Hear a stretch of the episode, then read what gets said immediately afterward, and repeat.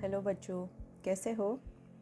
आज की हमारी कहानी का शीर्षक है, मूर्ख, साधु और ठग the foolish sage and a swindler तो चलो शुरू करते हैं हमारी कहानी। एक बार की बात है, किसी गाँव में एक मंदिर था। मंदिर में देव शर्मा नाम का एक प्रतिष्ठित साधु रहता था।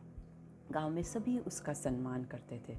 उसे अपने भक्तों से दान की तरफ़ में वस्त्र, उपहार, खाद्य सामग्री और पैसे मिलते थे। उन वस्त्रों को बेचकर साधु ने काफ़ी धन भी जमा कर लिया था।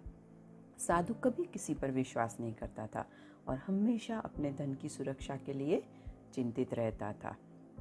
वह हमेशा अपने धन को एक पोटली में रखता था और हमेशा अपने साथ ही लेकर चलता था। उसी गाँव में एक ठग भी रहता था। बहुत दिनों से उनकी निगाहें वो साधु के धन के ऊपर थी।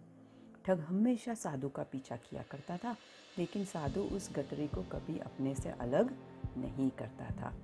आखिरकार उस ठग ने एक छात्र का वेश धारण किया और उस साधु के पास गया। उसने साधु से मिन्नत की कि वह उसे अपना शिष्य बना ले, क्योंकि वह ज्ञान प्राप्त करना चाहता था। साधु तैयार हो गया और इसी तरह से वह ठग साधु के साथ ही मंदिर में रहने लगा। अभी ठग मंदिर की सफ़ाई से लेकर अन्य सारे काम करता था और ठग ने साधु की भी खूब सेवा की और जल्दी ही उसका विश्वास पात्र बन गया।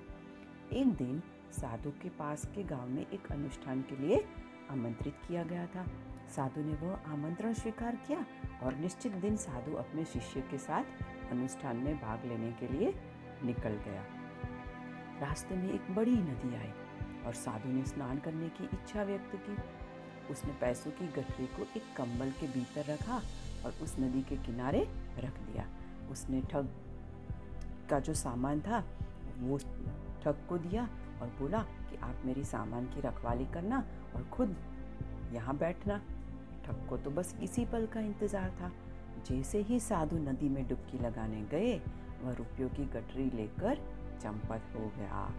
तो साधु का जो विश्वास था, वो ठग ने तोड़ दिया। तो बच्चों, इस कहानी से हमें क्या सीख मिलती है? हमें सीख मिलती है कि सिर्फ़ किसी अजनबी की चिकनी चुपड़ी बातों में आकर हमें उस पर विश्वास नहीं कर लेना चाहिए। मुँह में राम, बगल में छुरी रखने वाले लोगों की इस दुनिया में कोई कमी नहीं है, इसलिए हमेशा इससे बच के रहना चाहिए। है ना बच्चों? चलो, कल फिर मिलते हैं एक नई कहानी के साथ। तब तक के लिए सबको मेरा goodbye, good night, and do take care of yourself